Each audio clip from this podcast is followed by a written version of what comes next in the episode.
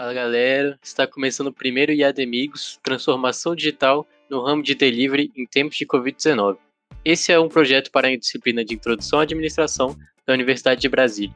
Eu sou o Gustavo Nasser e vou conduzir o bate-papo com os nossos participantes, Carlos, João e Renato, alunos de Introdução à Administração. Oi pessoal, obrigado pelo convite, Gustavo. Olá ouvintes, olá Gustavo, muito obrigada pela oportunidade. Bom, eu quero agradecer a oportunidade e o espaço cedido e dizer que essas são algumas das nossas impressões a partir de algumas pesquisas que fizemos. Muito bem lembrado, João, e eu que agradeço a presença de vocês. Essa galera vai discutir um tema super atual, que é a transformação digital no mercado de delivery de alimentos, tomando como caso a iFood e como a pandemia impactou suas atuações. Muitas pesquisas demonstram o crescimento da quantidade de compras feitas pela internet, principalmente nesses últimos meses de pandemia. Nós vamos falar sobre tudo isso aqui na nossa conversa de hoje. Renata, fala um pouquinho para quem está nos acompanhando o que é transformação digital.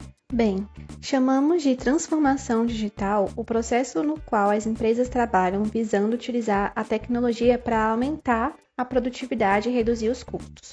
No contexto da transformação digital, a gente vê a presença de uma grande quantidade de dados e informações. Temos aí o Big Data, a atuação da inteligência artificial e do Machine Learning, para lidar com todos esses dados. As empresas têm prestado muita atenção nessa onda de grande volume de informações, até para garantir a competitividade estratégica, saber direcionar os seus esforços. A iFood surgiu como proposta de digitalização, a Uber a mesma coisa.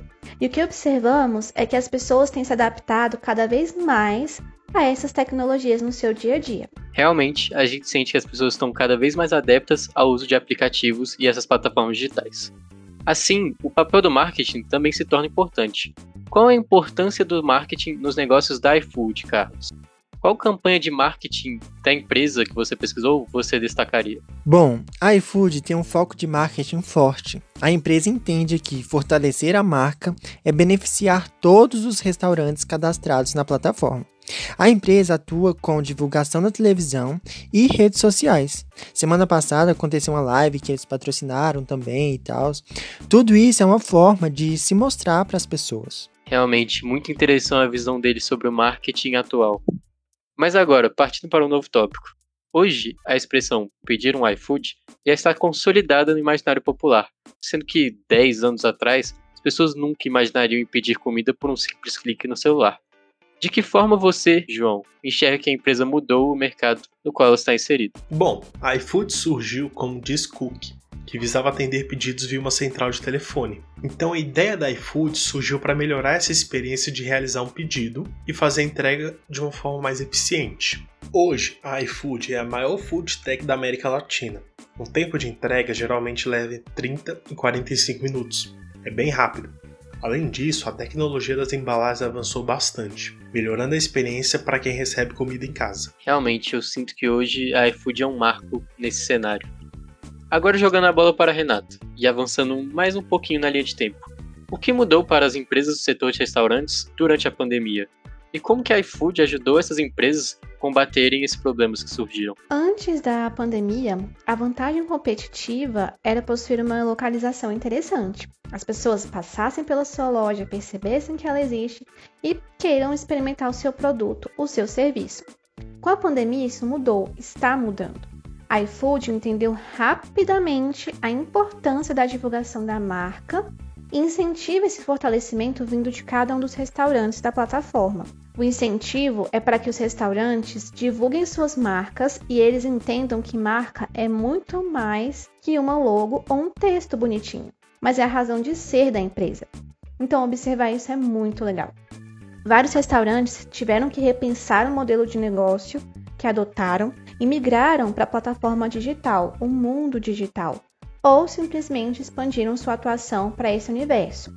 Tudo bem que existem restaurantes que ainda preferem continuar com seu próprio aplicativo, mas a vantagem de estar numa plataforma como a iFood, como a empresa coloca, é que a captação dos clientes se estende automaticamente para todos os restaurantes cadastrados no aplicativo. Realmente muito interessante os pontos que você trouxe aqui, Renato. Bom, Atualmente, é possível observar um grande aumento do número de compras feitas pela internet e a mudança que aconteceu no modelo de negócio. O empreendedor brasileiro precisa se reinventar, ser criativo. Para você, João, podemos dizer que a covid dezenove mudou a forma de consumir das pessoas? E se sim, essa mudança será permanente? Nessa pandemia, o que mudou foram os hábitos das pessoas. No quarto mês de pandemia, o e-commerce ganhou mais relevância. Ele acelerou a curva de compra por parte das pessoas e também o estilo dos pedidos. No início da pandemia, existia aquele receio em pedir uma comida muito diferente. As pessoas pendiam sempre pela mesma coisa, um arroz com feijão, um hambúrguer, uma pizza. Mas depois o consumidor percebeu que ele pode sim ter uma experiência diferente, como pedir uma comida japonesa, árabe, vegana sem riscos. Os brasileiros entenderam o quão fácil e cômodo é comprar online e se sentem satisfeitos com o nível da plataforma e as entregas dos produtos. Outro comportamento que começou a mudar bastante é pensar tudo bem a gente almoçar junto, e cada um pedir uma comida diferente, e ainda se perguntar, eu preciso mesmo cozinhar? As embalagens dos produtos melhoraram bastante, garantindo que a qualidade do produto entregue se tornou praticamente igual ao que o estabelecimento físico oferecia. Isso deixa o consumidor muito satisfeito. A compra do mercado também aumentou. A plataforma abriu um espaço um pouco antes da pandemia para compras em supermercados, e os brasileiros entenderam que se faltou algum item ali na cozinha, é mais fácil pedir direto no aplicativo, um vinho novo, uma cerveja diferente e outros itens. Muito interessante observar as consequências dos fenômenos que vivenciamos, João. Bom, abordando mais a fundo o tema, qual é a perspectiva da empresa para o futuro, Renato? Você acredita que a pandemia acelerou esse futuro? Gustavo, nesse período de pandemia, pensando do ponto de vista das empresas, a mudança que muitos restaurantes passaram de adotar um serviço digital, se eles vão continuar dessa forma, isso é uma decisão de cada empresa. Pode ser que faça sentido um restaurante abandonar completamente o modelo com loja física e migrar totalmente para o modelo digital. Mas pode ser que faça mais sentido ele continuar com a loja física e vender por outro preço na plataforma digital, por exemplo. Isso vai acontecer de acordo com o entendimento estratégico de cada empresa. Porque uma coisa é certa, o ser humano é um ser social. Quando a pandemia passar, as pessoas provavelmente podem querer ir até um local físico mesmo, um restaurante, uma lanchonete para comer e ter aquela experiência, como já começou a acontecer desde a abertura dos comércios. Ou podem escolher se reunir em casa com os amigos, né, a família, e ter a comodidade de pedir um delivery. Isso vai da sabedoria de cada empresa, mas a tendência é que o ambiente digital permaneça até como força competitiva. Bom, agora vamos falar um pouco sobre transformação digital, adaptação do marketing e adaptação dos negócios.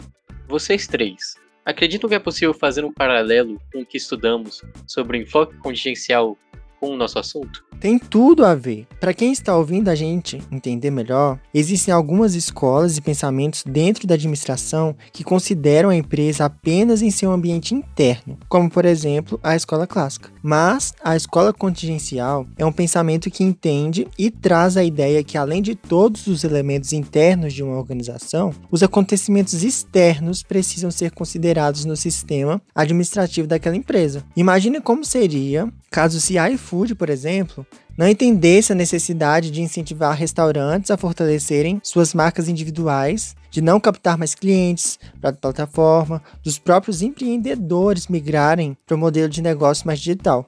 Esse olhar do administrador para o que acontece ao redor da empresa é essencial para o sucesso da empresa. Exatamente, Carlos. Os empreendedores realmente sentiram na pele essa necessidade de adaptação. Como comentou o C E O F da iFood, os restaurantes saíram muito machucados dessa pandemia. E muitos ainda estão lutando para se recuperar. Falar de enfoque contingencial, transformação digital, é levar em conta um ambiente totalmente instável. Até pensando no contexto da pandemia, uma hora tudo mudou, e tudo pode mudar novamente. E os modelos de negócio necessitam ser readequados, e outras necessidades podem surgir. É isso mesmo. E pegando o exemplo da iFood, até pelas informações que eles publicaram no site, eles começaram em dois mil e onze como Disque Cookie, recebendo pedido por telefone. Só em dois mil e doze que eles inauguraram o site e o aplicativo para Android e iOS. Em dois mil e treze eles fizeram parceria, que permanece até hoje, com o grupo Moviri. Em dois mil e quatorze a iFood fez a fusão com o Restaurante Web. Em dois mil e dezesseis fizeram outra fusão com a Spoon Rocket. Em dois mil e dezoito fez fusão com a Rapidoo. E ano passado a empresa investiu em inteligência artificial com a aquisição da Recma. Ou seja, gente, a iFood não para. A empresa saiu de seis milhões de pedidos por ano em dois mil e dezessete para vinte milhões de pedidos nesse ano de dois mil e vinte. Realmente, a iFood é um exemplo de abordagem sistêmica com essa quantidade de parcerias e fusões, investimentos em tecnologia e marketing, e ainda de crescimento e expansão. Bom, pessoal, quero agradecer aqui você que ouviu e acompanhou a gente até agora, e também a participação dos meus colegas nessa conversa, Carlos, João e Renata. Agradecer à professora Carla e os monitores da disciplina de Introdução à Administração pelas sugestões e lições ao longo do semestre. O conteúdo desse podcast foi baseado no que encontramos no próprio site e blog da iFood, em uma entrevista do Diego Barreto, C F O e C S O do iFood, no evento Expert X P dois mil e vinte. Todos os links ficarão disponíveis na descrição do podcast. Assim, nosso podcast termina por aqui, mas nossa discussão continua para sempre. Não, tô brincando. Continua no fórum da disciplina. Corre lá e participe com a gente. Eu e os Ademigos vamos interagir com vocês sobre esse assunto. Você pode avaliar esse conteúdo colocando seu comentário até cinco estrelas. E não se esqueçam de deixar sugestões e falar o que achou. Obrigado e até uma próxima.